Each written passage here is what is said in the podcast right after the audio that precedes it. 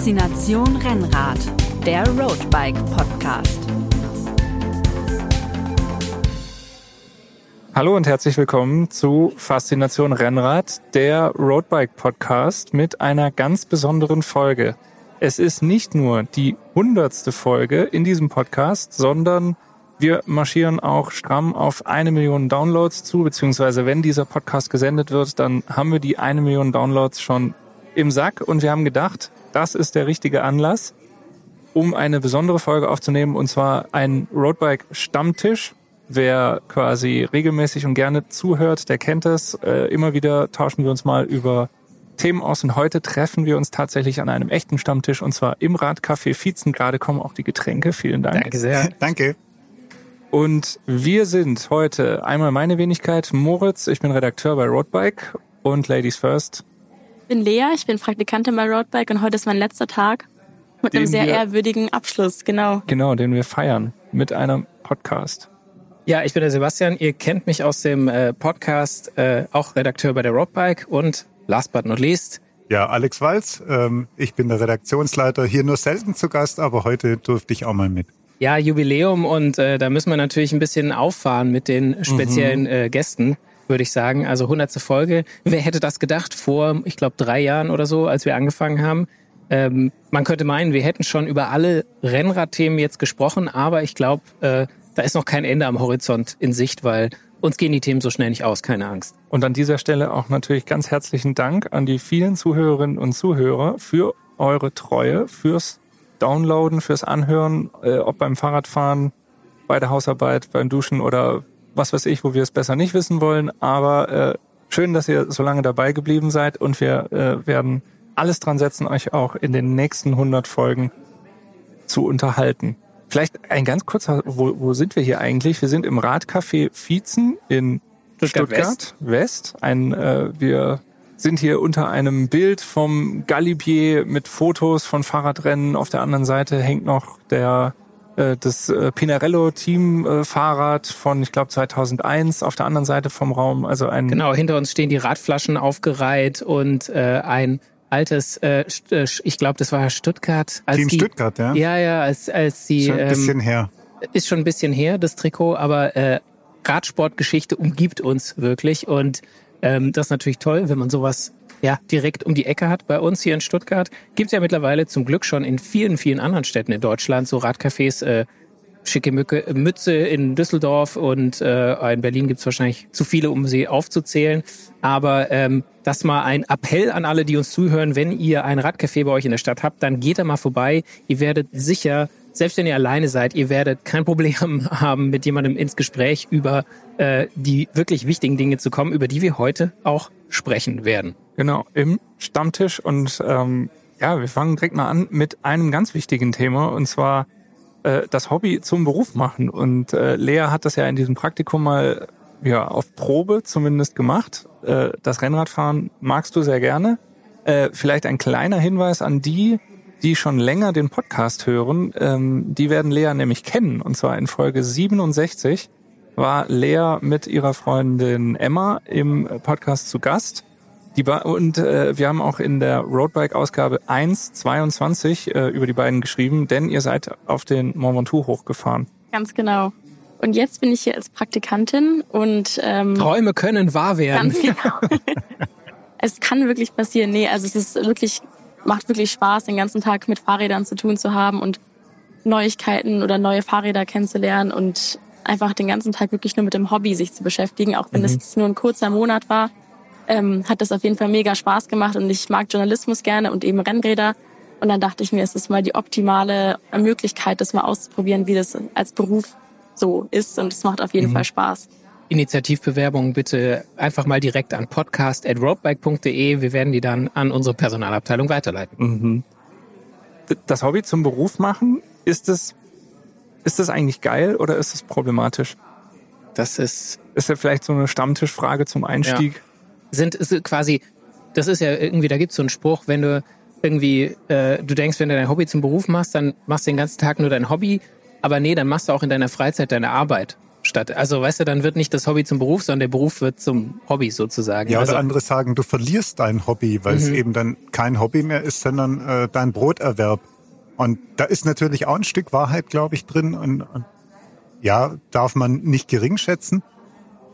Äh, auf der anderen Seite ist es natürlich schon ein riesiges Privileg, sich den ganzen Tag mit Themen auseinandersetzen zu dürfen, äh, die einen umtreiben, die einem äh, ja was bedeuten, die Spaß machen. Und deshalb, also ich würde nicht tauschen wollen, ganz ehrlich. Und du bist ja auch schon echt lange dabei und du hast noch nicht die Lust am Fahrradfahren am Wochenende verloren, oder? Nein, nein, ja. sicher nicht. Also, also man fährt vielleicht anders, man fährt bewusster, man hört eher in das Material rein, man achtet auf Dinge, die vielleicht den normalen Hobbyfahrer nicht so beschäftigen. Aber trotzdem, es ist einfach ein faszinierender Sport und ein faszinierendes Hobby und der Spaß geht nie verloren. Also sehr gut. Ist, äh, wenn ihr das quasi euch gerade am Überlegen seid, was, welche berufliche Laufbahn schlage ich ein, dann lasst euch nicht abschrecken irgendwie äh, und denkt, ah, wenn ich das den ganzen Tag mache, vielleicht habe ich dann keinen Spaß mehr dran. Nee, es macht dann eigentlich fast mehr Spaß, kann man sagen, oder? Ja, Lea, wie ist das bei dir? Du bist ja jetzt sogar auch äh, als Skilehrerin, das ist die nächste Station, äh, ja. als Ski- oder Snowboardlehrerin. Was Beides. Ist? Beides sogar, okay. Genau. Das ist ja auch Hobby und Beruf irgendwo verbunden. Ja, wobei das für mich mehr so ein, ein viermonatiger Urlaub ist, in dem ich bezahlt werde. Und das möchte ich auch nicht langfristig machen. Also ich strebe jetzt nicht an, Snowboardlehrerin zu werden für den Rest meines Lebens, sondern das eben so als Semesterferienjob zu mhm. haben. Und ich bin auch erst achtzehn, ich weiß noch gar nicht, was ich denn mal wirklich beruflich machen will. Mhm. Ähm, ich kann deswegen auch nicht so super viel dazu sagen, wie das ist, den ganzen Tag mit seinem Hobby zu verbringen, weil ich eben noch nicht viel Berufserfahrung habe. Aber... Also es macht auf jeden Fall mega Spaß und für mich war das Praktikum nicht wirklich Arbeit, sondern ich habe den ganzen Tag über Dinge gelesen, wo ich mir dachte, ah ja, das lese ich mir auch in meiner Freizeit durch. Okay, vielleicht, äh, Alex, Notiz an uns selber, dass wir den Praktikanten mehr zu tun geben müssen. Kann nicht sein, ja. ja. Aber vielleicht in dieser Situation tatsächlich ein bisschen Werbung in eigener Sache, denn Roadbike stellt ein, ihr habt auch die Chance, euer Hobby zum Beruf zu machen unter Umständen. Wenn ihr diesen Podcast hört, dann sind Stellen ausgeschrieben, nur mindestens mal eine Stelle ausgeschrieben. Geht mal auf motorpresse punkt de. Da gibt es eine Unterkategorie Karriere und da gibt es auch eine Jobsuche und äh, da werden die Stellen ausgeschrieben. Und wenn ihr jede Schraube von der Shimano Ultegra kennt, wenn ihr ein das ist die Rennrad äh, blind zusammenbauen, blind zusammenbauen könnt, und am Freilaufgeräusch erkennen könnt, welche Marke das Laufrad ist, dann könnt ihr euch bewerben. Und, das ist ja, hätte ich jetzt fast vergessen, wenn ihr das Ganze dann auch noch in schöne Worte fassen könnt. In geraden Sätzen auf zu Papier oder auf einen Bildschirm tippen könnt. Genau, oder im Podcast äh, herausbringen könnt, dann bewerbt euch. Wir freuen uns drauf. motorpresse punkt de unter Karriere. Genau, und falls ihr die U R L vergesst, podcast at roadbike punkt de, da werden wir auch alles flissentlich weiterleiten. Wir geben es weiter, genau. Ja, das war jetzt der erste Werbeblock, kann ja, man genau. sagen. Jetzt äh, steigen wir mal richtig ein in das äh, die Stammtisch-Themen. Thema äh, Stammtisch. Ich weiß nicht, ob ihr es mitbekommen habt. Es hat ein, äh, sprechen wir mal über das Thema Verkehrssicherheit, äh, was ja für viele ein Thema ist, was uns immer wieder umtreibt. Es Leider, hat, es, hat ein, sagen, es ja. hat ein äh, Gerichtsurteil gegeben gegen einen S U V-Fahrer. Vielleicht erinnert ihr euch, dass es ein Video gegeben hat, was, ja, kann man sagen, viral gegangen ist, was tausendfach geteilt wurde im Internet vor ziemlich genau äh, einem Jahr, im no- November zwanzig einundzwanzig war das. Da ist, äh, da sind zwei Rennradfahrer in der Nähe von Siegen äh, überholt worden von einem roten Mercedes-S U V und äh, der hat sie dann ausgebremst, der hat, äh, der ist ausgestiegen, als sie vorher weitergefahren sind, hat dann auf sie gewartet, hat versucht, sie vom Fahrrad zu ziehen. Hat sie und wieder dann verfolgt. Hat sie wieder verfolgt, ja. genau, hat sie dann in den Straßengraben abgedrängt und zum Stillstand gebracht. Und der ist in erster Instanz verurteilt worden zu, ähm, was war es, ich glaube, einundzwanzig Monaten genau, Freiheitsentzug. Ja. Und ähm, ist jetzt, äh, hat es ein Revi- eine hat Berufung, Berufung, ein, er hat eingelegt. Berufung eingelegt. Und jetzt ist das Urteil noch ein bisschen abgemildert worden, ist aber nach wie vor sehr streng. Ähm, also es sind jetzt immer noch achtzehn Monate Freiheitsentzug, die auf Bewährung ausgesetzt sind. Also drei Jahre, muss jetzt nicht ins Gefängnis, aber drei Jahre ist äh, die Bewährungszeit und der Führerschein ist ab dem Tag, wo das Urteil rechtskräftig wurde, für acht Monate, für weitere acht Monate eingezogen. Und ja, das hat natürlich die Gemüter bewegt. Alex, du hast sowas ganz Ähnliches mal erlebt. Da ja. war es allerdings äh, ist ein bisschen anders ausgegangen. Ist ein bisschen anders ausgegangen, ja. Also es war tatsächlich der viel zitierte S U V-Fahrer, äh, ist zwar ein Klischee, aber häufig passt es dann halt doch, äh, der sich von einem Kollegen und von mir, wir waren mit dem Rennrad unterwegs, äh, offensichtlich äh, genervt gefühlt hat. Er wollte überholen, konnte an der Stelle nicht überholen, hat äh, dann begonnen, uns wüst zu beschimpfen und ein Wort gab das andere. Äh, schließlich kam es dazu, dass er vor uns äh, das Fahrzeug mitten auf der Straße angehalten hat. Äh, es kam zum Wortgefecht und äh, üble Beschimpfungen. Ähm, ist dann über über eine gewisse Zeit lang äh, hat sich das hingezogen. Er ist dann wieder weitergefahren, hat dann irgendwann sich das anders überlegt, nochmal angehalten und schließlich dann meinen Kollegen abgedrängt in den Graben. Mit dem fahrenden Auto abgedrängt. Genau, er ja. ist nicht, also Kollege ist nicht zu Schaden gekommen, aber es war ziemlich knapp. Aber eigentlich genau diese Situation, die jetzt mhm. da in dem Video zu sehen genau. war. Genau, und ja. also äh, ich, ich kürze es jetzt ab, äh, da gab es dann auch Zeugen und äh, dann kam die Polizei, weil er dann noch meinte, wir wären äh, ihm irgendwie äh, in die Parade gefahren. Äh, kam dann zur Verhandlung, wir waren als Zeugen nur geladen und hatten eigentlich auch damit gerechnet, dass der S U V-Fahrer äh, ordentlich äh, verknackt wird. Äh, das Gegenteil war der Fall, der kam mit einer wirklich sehr milden Geldstrafe davon und wir mussten uns von dem Richter, der offensichtlich ein Fahrradhasser war, äh, dann noch eine Standpauke anhören. Äh, wir hätten ja äh, den Verkehr aufgehalten, weil wir mal kurz nebeneinander gefahren sind. Und also es war wirklich eine sehr unschöne Geschichte und auch der Ausgang war jetzt nicht so, wie man sich das von der deutschen Rechtsprechung vielleicht wünschen würde. Wie lange ist das her? Ja, liegt jetzt auch schon einige Jahre zurück. Also vielleicht hat sich bis da äh, seit, seit äh, da auch was geändert. Äh, damals äh, gab es auch diese enge Auslegung mit den Abstandsregelungen äh, mhm. noch nicht. Also ist schon eine Ecke zurück, aber äh, nichtsdestotrotz, das Recht war auf unserer Seite, aber die Rechtsprechung äh, war eine ganz andere und das für mich als Radfahrer natürlich schon äh, sehr, sehr unbefriedigend, auch wenn ich nie behaupten würde, dass keiner von uns jemals irgendwie einen Fehler äh, machen würde im Straßenverkehr, ganz sicher nicht. Aber äh, in dem Fall war es wirklich eindeutig und äh, die Rechtsprechung war da alles andere als mhm. auf unserer Seite. Man ist halt doch immer der Schwächere als Radfahrer und äh, man kriegt das dann leider auch manchmal zu spüren irgendwie, also dass Ähm, man ja das mit mit dem eigenen Leben irgendwie ein bisschen unachtsam umgegangen wird, also durch andere, durch die Autofahrer oder so. Manchmal besonders mutwillig, so jetzt wie in deinem Fall und in diesem S U V-Fahrer-Video. Manchmal auch einfach, glaube ich, wirklich aus ja Unwissen, dass halt man die anderen, die Autofahrer denken vielleicht, oh ja, ich überhole den schnell noch. Ähm, merken nicht, dass sie halt zwanzig Zentimeter am, am, am Ellbogen des Radfahrers vorbei rauschen mit äh, achtzig Sachen und der fährt halt nur vierzig. Also und, und machen sich gar nicht bewusst, was das für ein Gefühl ist, auf so einem Rad zu sitzen und da donnert irgendwie ein Auto was äh, von hinten vorbei mit zu wenig Abstand und ähm, im schlimmsten Fall geht das halt auch dann mal schief. Da gibt es ganz spannende Sachen, habe ich gesehen, aus Lateinamerika, oh, ja, dass... Ja. Äh, Busfahrer auf Ergometer gesessen, also, also stationär feststehenden Fahrrädern ähm, pedalieren. Und auf dann, so einem Verkehrsübungsplatz? Auf einem Verkehrsübungsplatz, muss man dazu sagen, ja. genau. Und dann fahren Busse extrem eng an denen vorbei. Andere Busfahrer quasi also dürfen dann an denen...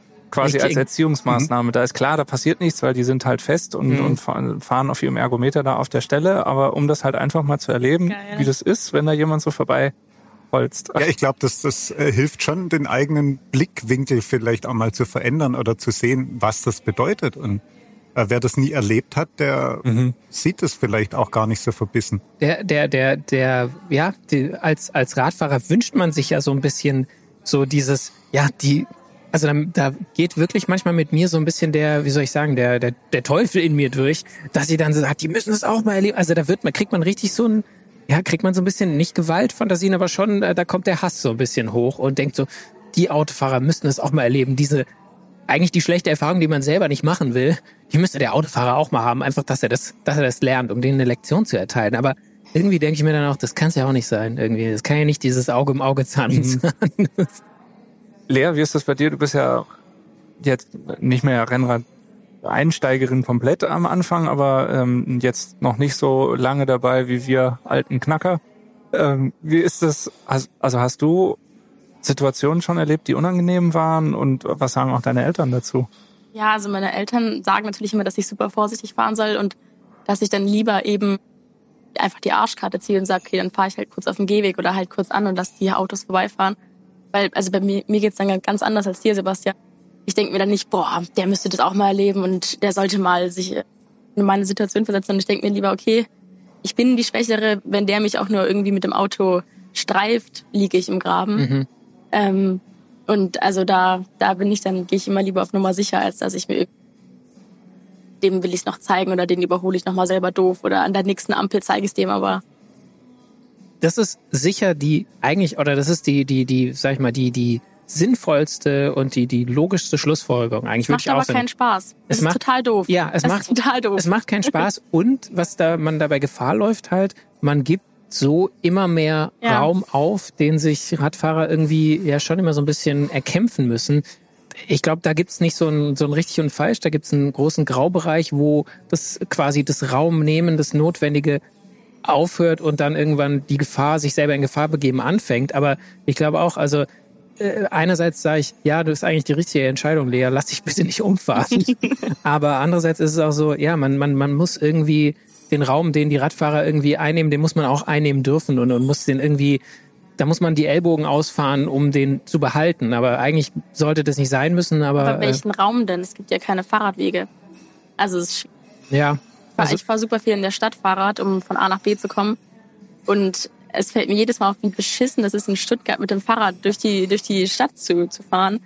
Auch also jeden Tag, wenn ich äh, jetzt zum Fahren bin, hört der Radweg einfach mitten auf der Straße auf. Und dann, also es gibt keine Option, wie du dich richtig verhalten kannst. Du musst dann die Straße kreuzen, um auf den nächsten Fahrradweg zu kommen. Und jeden Tag denke ich mir, das ist so gefährlich, wenn du da keinen Schulterblick machst als Fahrradfahrer. Die Autofahrer gucken natürlich nicht, weil für die geht die Straße nur mal weiter, aber für mhm. mich halt nicht. Mhm. Wie ist das? Hast du einen Autoführerschein gemacht? Das würde mich mal interessieren. Wie ist denn auch aus der Sicht der Rennradfahrerin die Ausbildung gewesen, die Fahrausbildung? Hast du da den Eindruck gehabt, doch, da, doch. da wird gut ausgebildet und da wird äh, eine, ein Bewusstsein geschaffen äh, für die Gefahren und dass man Rücksicht nehmen soll? Oder ist das auch eher so, weil ich habe in meiner äh, Rennradkarriere auch schon das ein oder andere Erstaunliche von Fahrschulautos miterlebt. Ja, also ich erinnere mich an eine Theoriestunde, da haben wir gesammelt, was Fahrradfahrer ausmacht. Es waren nur negative Dinge. Fahren nicht gleichmäßig, haben kein Licht, sind zu langsam, fahren auf falschen Straßen, fallen nicht auf ihren Wegen und dies und das. Also es, Fahrradfahrer sind jetzt nicht das liebste Verkehrsobjekt in der Fahrschule, der so habe ich das ja, kennengelernt. Ja. Ähm, und dann aber muss man auch noch auf sie aufpassen. Genau, und dann darf man sie nicht mehr umfahren. Nee, aber in den Fahrstunden dann musste man natürlich die Fahrradfahrer richtig überholen mit Blinken, Schulterblick, eins Komma fünf Meter Abstand äh, im, auf der Landstraße und ein Meter in der Stadt oder irgendwie sowas ist es. Und aha. Ja, oh, irgendwie sowas. Oh, oh. eins Komma fünf Meter in der Stadt, zwei Meter auf der Landstraße. Ah, oh, wo dann ist es wohl doch anders. Ja. Nee, aber ich... Wenn ich Fahrrad hast du mich noch nicht überholt. Ich wusste, ich kenn's. Ich passe immer mega auf, wenn ich Fahrradfahrer überhole, weil ich halt eben genau weiß, wie es als Fahrradfahrer ist. Aber das wissen eben nicht alle. Nee, aber das ist wirklich, ein, das stimmt, das ist ein, ein, ein Vorteil.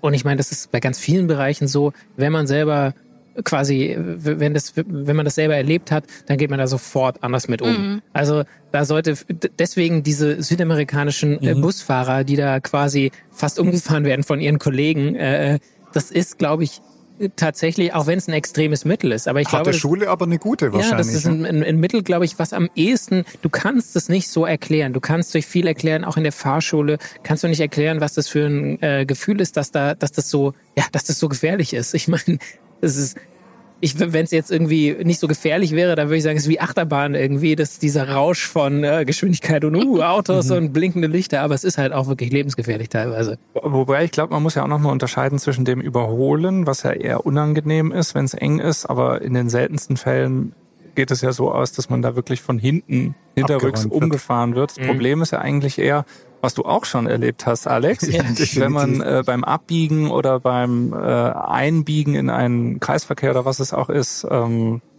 abgeräumt wird. Was, was war da bei dir?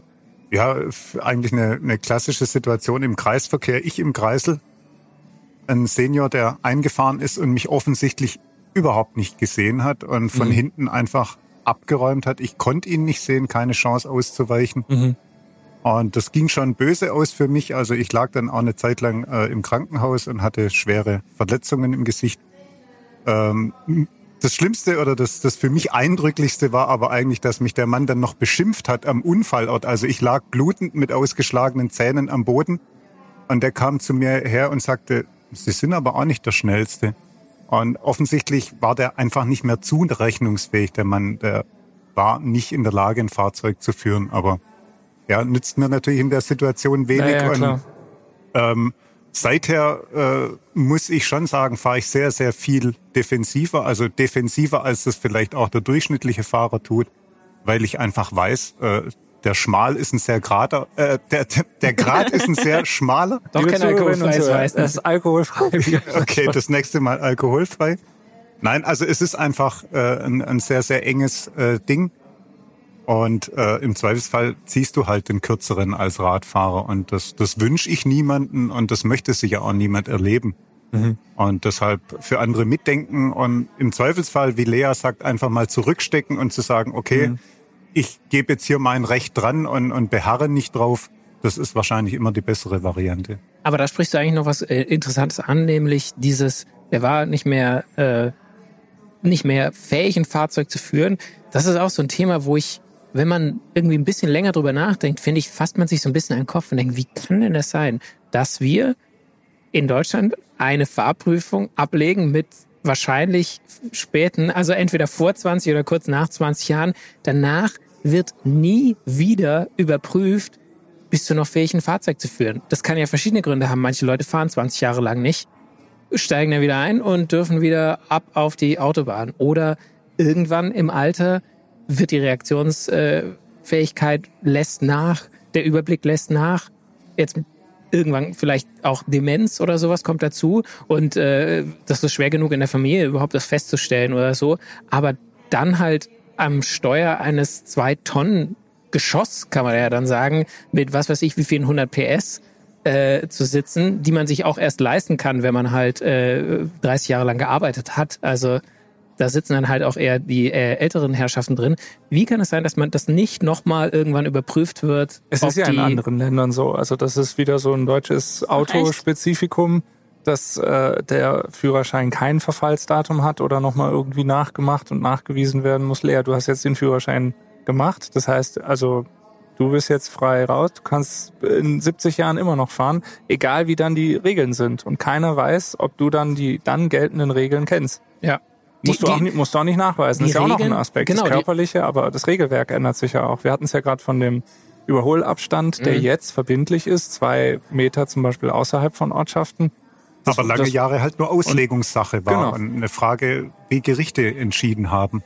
Und ich muss ganz ehrlich sagen, ich weiß, es ist ein unpopuläres Thema, aber es ist ein wirkliches Unding, dass es keine Gesundheitsprüfung gibt oder keine äh, Nachprüfung, kein äh, Bestätigen von, von Kenntnis des Regelwerks, von äh, Fahrtüchtigkeit. Also äh, wer, wer ein bisschen älter ist, ich bin jetzt auch nicht mehr der Allerjüngste, man merkt doch einfach, dass es gesundheitliche Beeinträchtigungen mhm. gibt im Alter. Man wird nicht mehr ganz so äh, behende äh, den Kopf drehen und, und das Sehvermögen lässt nach, die Reflexe werden äh, schwächer. Das sind einfach unbestreitbare Themen und, und das so unkommentiert hinzunehmen. Jedes Auto muss alle zwei Jahre zur Hauptuntersuchung, um die, Ver- nicht. um die Verkehrssicherheit zu gewährleisten. Der Fahrer nicht. Und ich meine, in zwanzig Jahren ist es wahrscheinlich kein Ding mehr, wenn wir autonom fahrende Fahrzeuge haben. Aber bis dahin mhm. äh, jetzt einfach zu warten und zu sagen, es ist so und wir nehmen das äh, als gegeben hin, finde ich schon mhm. schwierig. Also der Stammtisch ist ja die Zeit für steile Thesen. Ich fordere ab, ab fünfzig alle fünf Jahre, ab siebzig alle zwei Jahre muss man eine, eine Fahrstunde absolvieren und, und quasi eine Theoriestunde machen mit den neuen Regeln, die in den letzten Jahren dazugekommen sind und eine, ein, mindestens einen theoretischen Test ablegen. Weißt du, ich will ja die Hürde jetzt nicht ganz hochlegen, aber by the way, auch eine Arbeitsbeschaffungsmaßnahme für, für die, die Fahrschulen, Fahrschulen ja. die ja doch, also ich glaube, Lea, du bist ja eher noch die Ausnahme, die in dem Alter jetzt den Führerschein macht. Also in, zumindest in den Großstädten sind ja. es doch zunehmend weniger junge Leute, die überhaupt den ja. äh, Führerschein erwerben. Eine Win-Win-Situation. Eine Win-Win-Situation, ja. genau. Und, und die, die, also ich finde, darauf können wir jetzt auch ja, mal anstoßen. Ja, haben wir noch gar nicht und äh, und sehr stolz auf uns sein, dass wir dieses Problem schon mal gelöst haben. Jetzt müssen wir es nur noch politisch umsetzen. Ja, ja, ja, kein Problem. Aber, das machen wir. Ja. Vielleicht als versöhnlichen Abschluss dieses äh, komplexes äh, ja, Auto gegen äh, Radfahrer. Die Zuschrift von Roadbike-Leser Jonas Vieth, der ist kürzlich auch äh, bei äh, Rennradfahren beinahe von einem abbiegenden Auto abgeräumt worden, hatte dann aber die äh, eine ja eine eine gewisse Erkenntnis. Er hat uns nämlich geschrieben: Als meine Tour kurz nach dem unerfreulichen Vorfall die Himmelsrichtung änderte, sah ich, dass die Sonne bereits um siebzehn Uhr sehr tief stand und mich der Autofahrer deshalb einfach übersehen hat. Daraus habe ich gelernt, dass man um diese Jahreszeit bereits die Tour so anpassen sollte, dass man möglichst wenig bei Sonnen- oder Auf- oder Untergang die Sonne im Rücken hat. Das kann man ja ähm, jetzt mal überlegen, ob man, ob das die Quintessenz sein muss, aber äh, auf jeden Fall, dass man immer mit den Fehlern des anderen rechnen muss, ohne ihm direkt äh, bösen Willen zu unterstellen, ja, genau. oder, oder genau. Vorsatz. Ja. Das ist so, da, ja, finde ich gut, dass wir versöhnlich ändern. Die einzige, da würde ich noch... Ach, aber du willst... Ja, aber du ich, möchte noch noch mal, ich möchte noch mal reinhauen. Ja, genau. Nee, ein, ein noch in die Kerbe. Aber es, das stimmt schon. Nur das Problem ist, dass die Fehler eines Autofahrers zu meinem Tod im schlimmsten Fall führen können. Mein Fehler wird in der Regel nie zu einer Verletzung, einer schwereren Verletzung eines Autofahrers führen. Es sei denn, er versucht mir auszuweichen und, und fährt dann gegen eine Wand oder so. Das möchte ich ja auch nicht. Aber das ist halt so, da finde ich, das sollten, das sollten die Autofahrer bitte noch, noch genauer hingucken bei ihrem eigenen Verhalten. Und äh, weil da hängen Leben dran. Bei mir hängt vor allem mein eigenes Leben dran. Oder ein Kratzer im Lack vielleicht. Mhm, genau. Das wäre noch schlimmer. Ja, oh, oh, das gibt richtig Ärger, ja. Ja, aber ich glaube, als Quintessenz kann man schon sagen, egal ob wir jetzt auf dem äh, Rennrad sitzen oder hinter dem Steuer, immer, immer aufmerksam bleiben und ja, immer ja. damit rechnen, dass irgendwas Unvorhergesehenes passiert, das stimmt. Wir haben aber, tatsächlich hat der äh, Jonas Vieth noch etwas gefragt, was stammtischmäßig hier Verwendung finden kann. Und zwar, in seiner Rennradgruppe wird immer darüber diskutiert, wie man Rennräder richtig auf Fotos präsentiert. Und da wir ja alle nicht nur für den Spaß fahren, sondern mindestens aus gleichen Gründen, damit die Tour auf Strava dann später äh, bewundert werden kann oder um schöne Bilder zu präsentieren, die das dann Auge wiederum... Fährt mit. Ja, das ja. Auge fährt mit. Wollen wir diese Frage ein für alle mal erklären? Ja. Ähm, zum Beispiel... Definitiv und ohne Diskussion, würde ich genau, sagen. Ja. Warum muss das Logo des Reifenherstellers immer auf Höhe des Ventils montiert sein und warum muss dann auf dem Foto Ventile auf sechs Uhr oder auf zwölf Uhr? Warum muss eigentlich die Kette aufs große Blatt? Warum muss da äh, von der Seite fotografiert werden? Ähm, also warum legen wir eigentlich so viel Wert auf Details? Naja, ich meine, also sonst wird's halt kein gutes Foto, würde ich sagen. Also das, äh, das ist ja wie... Ähm, Sagen wir mal so, du möchtest deine Wohnung präsentieren. Da machst du ja vielleicht eben idealerweise vorher auch nochmal das Bett und äh, rückst die äh, Blumenvase gerade und und räumst den Tisch ab und wischst einmal die Krümel weg, anstatt da irgendwie so einen Saustall zu fotografieren und ein, also ich meine, jeder so wie er wie er möchte und und aber aber aber, aber es gibt einen richtigen Weg. Nee, also bei den bei den bei den ähm, Reifenlogos auf Ventilhöhe, da Gibt es, The- gibt es sogar einen Hintergrund. Und zwar, bin ich gespannt. Ja, jetzt, genau, Lea, jetzt kannst du noch was lernen an deinem letzten Tag. ähm, nee, also unser, äh, ein Mechaniker, äh, ein uns Bekannter, hat das mal so erklärt, dass du, wenn du den Reifen aufpumpen willst, tatsächlich das Ventil ein bisschen schneller findest. Finde ich, ist ja nachvollziehbar, da ist Logo ist ein bisschen größer, manchmal sucht man das Ventil, okay. Aber auch, wenn man jetzt zum Beispiel einen Platten hat, du bist irgendwie durch eine Glasscheibe gefahren oder so und du untersuchst hinterher den Reifen ähm, und guckst, ah, da steckt was drin im, im Reifen. Oder du, nee, umgekehrt, du guckst im Schlauch und findest im Schlauch, oh ja, da ist ein Loch. Testest so, äh, hältst den irgendwie an die Lippe und dann merkst du, oh ja, da kommt Luft raus. Und dann kannst du gucken, okay, das war jetzt so eine Viertelumdrehung vom Ventil weg. Und dann kann, weißt du, du weißt ja, wo das Ventil war, nämlich beim Reifenlogo. Dann kannst du am Reifen auch eine Viertelumdrehung weggehen und findest dann da die Glasscherbe, die vielleicht noch im Reifen steckt. Also das hilft einfach bei so einer Panne tatsächlich dann zu, schneller zu finden, okay, da war der Dorn drin, den muss ich noch rausmachen, weil wenn ich sonst einen neuen Schlauch reinmache, habe ich gleich wieder einen Platten. Also das ist tatsächlich auch ein praktischer, praktischer Hintergrund. Ja. Ja. Wusste ich tatsächlich nicht. Ist das... Alex, Lea, ist das für ich, euch eigentlich auch relevant, diese Aspekte beim, beim Fotografieren, beim Fotografieren oder nee. Eher so sekundär? Ich mache mir da nicht so viel Gedanken drüber, muss ich ehrlich sagen. Also ich mache gerne Fotos von Fahrradtouren, wenn ich irgendwie mal unterwegs bin. Aber ich richte mein Fahrrad davor nicht her. Also ich fotografiere es so, wie es da steht und dann passt das. Sieht immer gut aus. Okay, das ist das, das für, die, für, die, für die Generation, die am ehesten noch mit Social Media in Berührung kommt und da sich am besten auskennt, ist das, finde ich, ein mutiges Statement. Das ist ein Statement, ja. ja. ja. Aber dafür ist, sind wir ja auch am Stammtisch. Also genau. Da muss man ja auch mal, da muss man ja auch mal einen raushauen. Ja, ich meine, das mit den Ventilen und so, äh, die Ventile auf sechs oder zwölf Uhr, ja. Also, das ist einfach eine optische Frage. Es sieht aufgeräumt aus, es, genau. sieht, es ja. sieht anständig aus, äh, geordnet in irgendeiner Form. Auch die, die Kette, dass die auf dem großen Blatt liegt und hinten auf einem mittleren Ritzel, dann steht das Schaltwerk einigermaßen gerade und ist nicht irgendwie total zusammengekrümmt. Die Kettenlinie yes. ist eine saubere. Ja. Die Pedale in Verlängerung zur, zur Kettenstrebe zum Beispiel oder senkrecht, waagrecht in Verlängerung zum, zum Sitzrohr. Das sind einfach so optische... Ja, so optische Achsen, die genau, das so ein die, Auge die machen leiten. Das alles ein bisschen, bisschen aufgeräumter und, und hübscher. Und ich, ich finde auch in die Hocke gehen, das ist eine Sache. Man sieht sehr oft so Fahrräder, die so schräg von oben aus halt mhm. der normalen, normalen äh, Höhe quasi, mhm. in der man halt auch steht, fotografiert sind. Ich finde, es macht schon unglaublich viel aus, wenn man ungefähr auf, auf Augenhöhe mit dem Fahrrad mit dem ist Fahrrad quasi. Ist. Ja, ja, weil ja, ja, vor allem mit dem Smartphone, weil es halt diese Weitwinkelverzerrung dann äh, reinbringt. Genau. Das ist wie ein Porträt, wo die Nase dann zu groß wird, ja. weil die Proportionen nicht mehr stimmen. Und wenn ich auf Augenhöhe bin und das schön ausgerichtet habe, vielleicht noch vor einem neutralen Hintergrund, dann äh, stimmen die Proportionen, mhm. dann kommt das Rad auch äh, zum Tragen, dann wirkt das Ganze und es sieht einfach edler und, und schöner aus. Ich finde auch immer schön, wenn man auch wirklich was vom Rad sehen kann. Also so Bilder auch ja, die zu nah und dann von schräg oben, da erkenne ich vom Rad nichts. Und das ist, äh, Lea hat es ja vorhin schon gesagt, so wenn man sich damit irgendwie die ganze Zeit beschäftigt oder so, das, das ist auch interessant für, mhm. für uns alle. Das ist unser Hobby und da wollen wir, dann interessiert mich schon, was ist da für eine Schaltung drauf. Ach, guck mal, der hat da eine andere Kurbel oder so oder sonst was. Also so kleine Details einfach, die man mhm. dann auf einem schönen Foto alle erkennen kann. Sonst sind die dann manchmal so verdeckt und das ist ein bisschen schade einfach. Also da kann man sich schon ein bisschen Mühe machen, würde ich sagen. äh, eine andere Frage hat uns erreicht von Roadbike Instagram-Follower Robin fünf sechs sieben eins zwei. Ich gehe davon aus, dass das ein Passwort auch ist. Ja, also, genau. also, er schreibt, lauter Freilauf, Statussymbol oder einfach nur nervend in der Gruppe. Ich finde es sehr cool tatsächlich und ich finde es schade, dass mein Fahrrad keinen lauten Freilauf hat.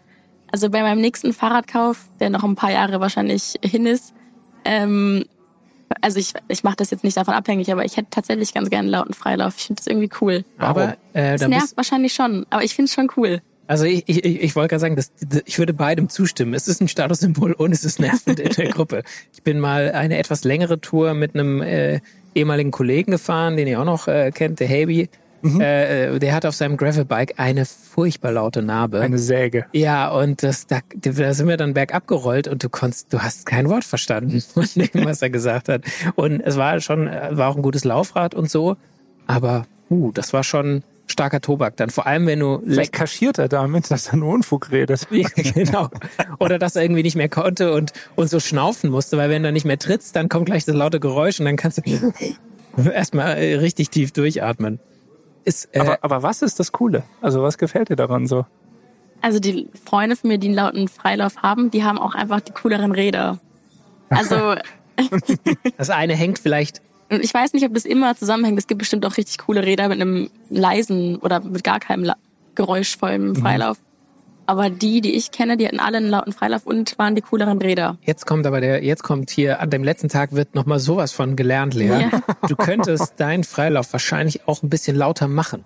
Denn ja. ähm, oft hängt es mit dem Fett, was in den, äh, im Freilauf drin ist. Das sind ja solche Sperrklinken, die sich an so einem, an so einem Zahnrad oder, Zahnräder oder zwei Zahnringe, die ineinander greifen, genau. Und das Klappern ist quasi das Laute im Freilauf. Und wenn da die gut gefettet sind, dann ist da viel Fett drin, was dann halt diese... Das dämpft auch das Geräusch. Was die Geräusche dämpft, genau. Dieses Fett kann man entfernen. Da muss man natürlich was anderes reinmachen, aber man kann ein viel, ja, was ist das, so ein leichtläufigeres Öl dann eher. Es gibt sogar spezielle Fette, die äh, geräuschoptimiert sind, die, die lauter äh, werden. Ähm, die, die Freaks machen dann wirklich das Fett komplett raus in Ölen, das Ding nur leicht. Ist dann natürlich sehr wartungsintensiv, würde ich nicht mhm. machen. Wer schön sein will oder halt gut klingen will, genau, muss leiden. Aber genau, muss dann halt auch investieren. Ja. Aber ja, es gibt so extra... Ich äh, finde, es hat einfach einen praktischen Vorteil. Ich spare mir die Klingel, also mit einem lauten Freilauf in der Fußgängerzone. Das stimmt, das und stimmt. Einmal kurz gegen die genau, Richtung. Genau, dann, dann, dann wird es ja... ja ähm, nein, Fußgängerzone darf man natürlich nee, nee, nicht. Nee, äh, nee, falsch, äh, falscher Begriff. Das ist, wenn die Fußgänger auf dem Radweg laufen, genau. mal wieder fälschlicherweise. Ja. Das ist, das ist das Ding. Hängt natürlich auch ein klein bisschen mit der Felge zusammen und so und der Speichenspannung und so, weil die Felge dann der Klangkörper sein kann. Da kann man jetzt nicht mehr so viel dran machen, aber ich glaube, du könntest da noch ein bisschen, da könntest du was rauskitzeln auf jeden Fall, ohne ein neues Rad kaufen zu müssen. Und ich glaube sogar, es gibt, also wenn ich nicht völlig falsch informiert bin, hat Acros eine Narbe entwickelt, die man in die man dreistufig auch die Lautstärke anpassen kann. Ist ja geil. Also ja. wer wer möchte, kann richtig leer machen. In der Fuß- äh, auf dabei. Dem Radweg, ja. Das war jetzt der freudsche Versprecher. Ja, genau. Ja, also dann haben wir das äh, ein für alle Mal geklärt. Es ist beides richtig. Es ist ein Statussymbol. Es und? Ist extrem cool. Es nervt aber auch unfassbar. Ja, genau. Ja. Äh, Podcast-Hörer Jörg Hartmann fragt, das ist jetzt ein bisschen nutzwertiger, ähm, Zweit- bzw. Schlechtwetterrad. Was schafft man sich eigentlich an? Und welches Ziel erreicht man mit dem jeweiligen Bike? Er äh, sagt halt, ist es eher das Gravelbike, was man sich anschaffen sollte, den Cyclocrosser oder das äh, Mountainbike? Können wir da eine allgemeingültige Antwort finden oder ist das... Äh die Lea denkt so, oh, Zweitrad, ich glaube, ja, ich kann Sorgen mir gerade ein, ja, gerade ein Rad leisten. Das ist wahrscheinlich eher dann so ein Problem, was dann mit... eher quasi mit etwas fortgeschrittenem Alter. Dem Berufsleben und ja, dann dem, dem ordentlichen Gehalt, genau. Gehalt. Ja. Ja, am Ende ist es wahrscheinlich schon eine Frage des Geldbeutels auch. Also schon, was ja. was kann ich mir leisten, was will ich mir leisten? Und brauche ich überhaupt ein Zweitrad oder brauche ich vielleicht eins, mit dem ich ganz vieles abdecken kann? Mhm. Äh, klar, wenn ich irgendwie super italienische Schätzchen habe mit mit äh, Stahlrahmen, den würde ich ungern jetzt bei bei Salz und jeder Witterung dann mhm. ausführen. Und ich habe einen Titanrahmen beispielsweise, der ist komplett unempfindlich, da kann ich alles mitmachen. Und wenn dann irgendwie mal ein Fleck drauf ist, dann gehe ich mit mit einem Scheuerschwamm drüber, dann ist das Ding wieder blank. Mit der Stahlwolle. Also, äh, das hat schon auch so, so einen Nachhaltigkeitsaspekt und und da ist Titan sicher sehr, sehr mhm. inert und, und unempfindlich, aber ist natürlich auch teuer und für viele sicher auch zu schade für jedes Wetter. Mhm. Und deshalb... ist schon eine Frage, was was kann ich eigentlich ausgeben, glaube ich. Und wenn man mal richtig in die in die Nutzung geht, wenn es ein Rad sein muss, Gravel, Cyclocross, Mountainbike. Ich, also, oh, oh, Mountainbike. Ich musste gerade das M-Wort gesagt. Ja, da wurde mir ganz ganz kalt, es ist gerade den Rücken runtergelaufen. Ich, ich weiß, was ähm, ich quasi für mich haben wollen würde. Das ah, ist? Äh, boah, das kann ich jetzt nicht, das möchte ich nicht sagen. Nee, also, nee wenn, wenn es nur, ich meine, wenn, gehen wir davon, oh Gott, gehen wir davon aus, das Hauptrad wäre ein Rennrad. Ich glaube, dann würde ich tatsächlich ein sportliches Gravelbike nehmen. Weil da habe ich die, damit kann ich auch Cyclocross machen, habe aber die Reifenfreiheit auch mal für einen vierziger Reifen, der für Gravel wirklich, oder ein fünfundvierziger vielleicht sogar, der für Gravel wirklich echt von Vorteil ist. Damit würde ich mir auch dann mal zutrauen, vielleicht über den Trail zu fahren, irgendwie nicht in den Alpen oder so, mit, mit, mit so richtig äh, bergab wie ein Mountainbike. Aber ich muss sagen, ich habe ein Mountainbike und das ist das Rad, was da wirklich am wenigsten be- bewegt wird bei mhm. mir. Aber es kommt natürlich darauf an, was man machen möchte. Also das Gute ist, dass der Übergang, zumindest zwischen Gravel und Cyclocross, würde ich sagen, ist ein bisschen fließend. Also es gibt sehr schnelle Gravelbikes, die, ähm, mit denen man wirklich auch Wettkampf fahren kann. Und es gibt Gravelbikes, die sind sehr... von der Sitzposition, von der Geometrie sehr entspannt. Und damit kannst du richtig lange im Sattel sitzen, ohne Rückenschmerzen zu bekommen. Aber beim Crossrennen, da kommst du vielleicht nicht so leicht um die Kurven. Insofern gibt es schon Räder, die mehrere Sachen abdecken. Aber wenn man weiß, ich fahre viel durch den Wald, über Wurzeln und fahre auch mal bergab irgendwie, möchte ein bisschen schneller fahren, dann ist es vielleicht doch das Mountainbike für den Winter. Oder was meint ihr? Für mich als Person mit einem Geldbeutel, der kein Zweitrad erlaubt und ich mir noch nie Gedanken über ein Zweitrad gemacht habe, Äh, ist das Gravelbike, was ich mir jetzt vor zwei Jahren gekauft habe. Es war auch mein erstes richtiges Fahrrad. War wirklich die beste Entscheidung. Also ich habe mir, erst wollte ich eigentlich ein Rennrad haben und habe dann aber schnell gemerkt, dass es für mich keinen Sinn ergibt, wenn ich damit auch immer zur Schule gefahren bin. Über Bahngleise und so im Winter, bei jedem Wetter musste ich Fahrrad fahren, wollte auch immer Fahrrad fahren zur Schule. Hätte ein Rennrad keinen Sinn gemacht und jetzt habe ich ein Gravel-Fahrrad, äh, ein Gravelbike und mache da halt im Sommer meine Rennreifen drauf, im Winter die, dicke, äh, die, die breiteren Gravelreifen. fahre damit alles, überall. Immer auch mit meinem Freund, der nur Mountainbike fährt, der nimmt mich überall hin, hin mit.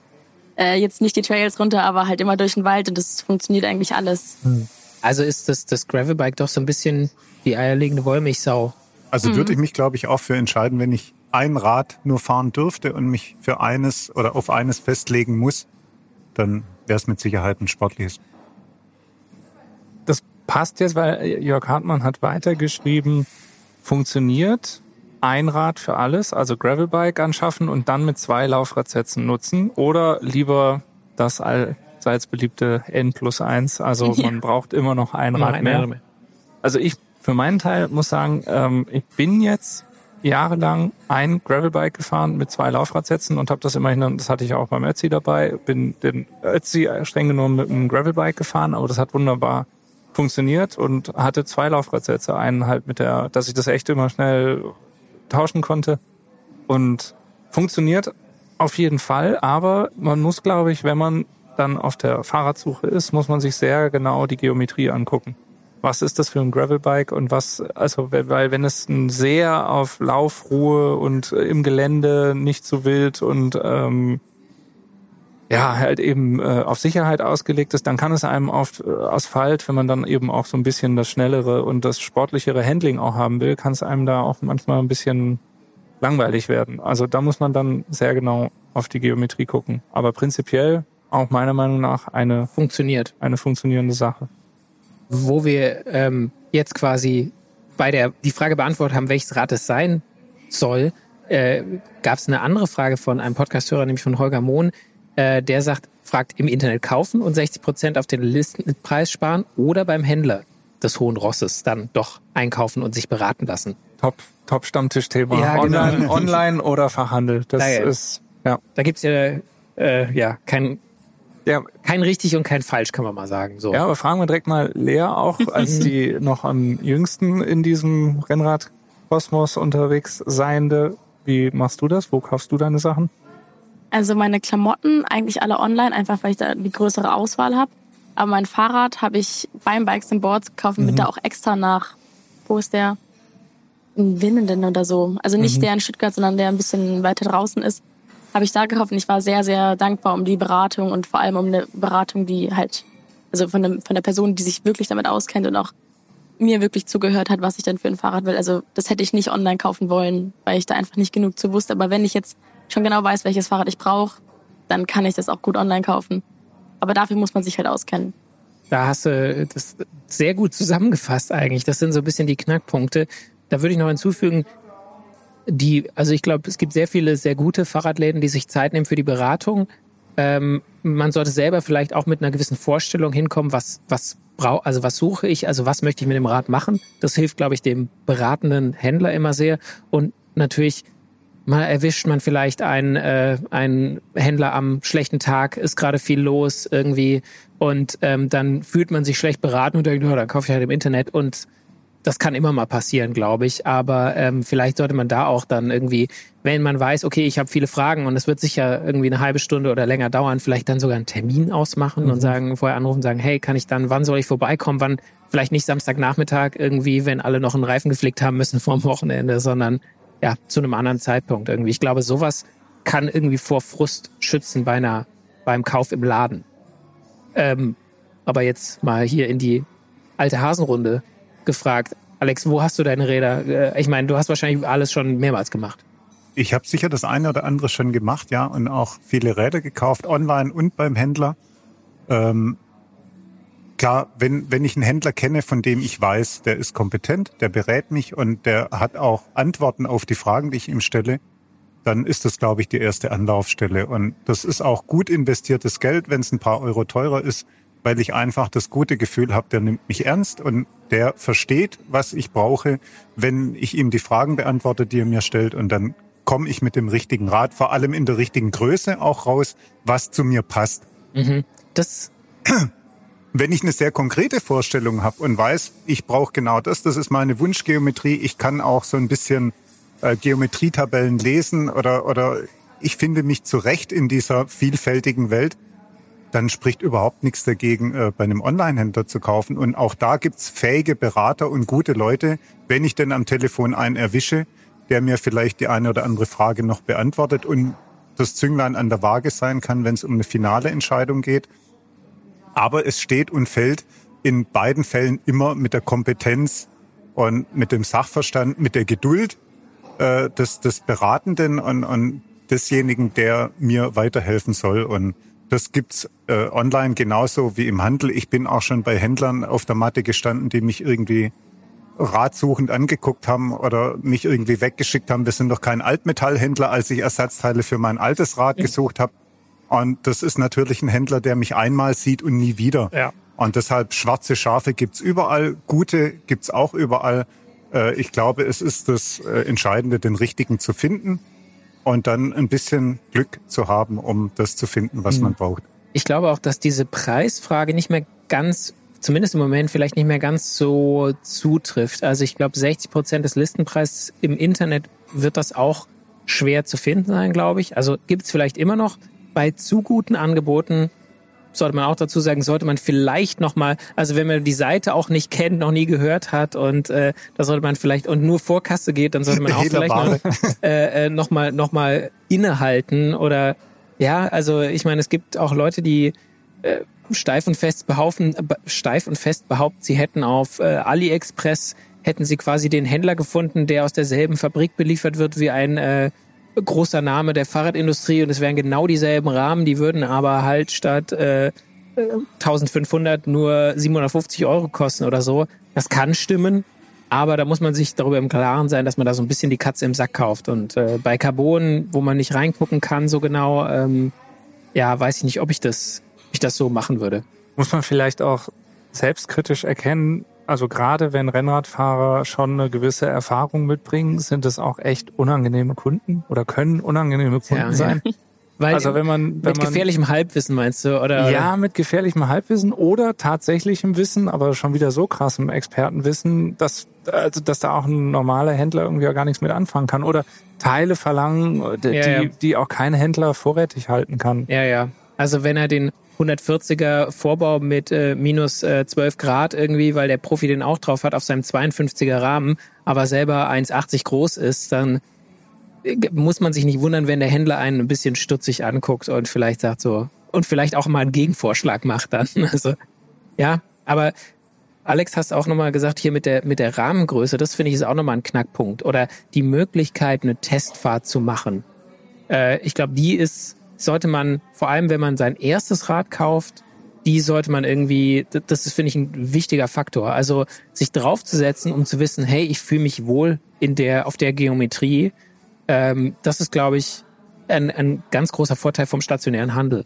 Weil das kannst du auch, oder es gibt sehr gute Größenrechner bei bei großen äh, Online-Händlern, die dir dann sagen, du brauchst die und die Größe. Aber ob das dann so hundert Prozent passt, jeder Körper ist ein bisschen anders, und ob man sich dann wohlfühlt, das merkt man erst, wenn man wenn man drauf sitzt. Und äh Lea hat sich für dich das, also die Beratung auch bestätigt jetzt in der Langzeitnutzung dann, oder hast du in der Zeit danach oder jetzt in der Nutzung dann auch erfahren, okay, da passt du irgendwie doch nicht so?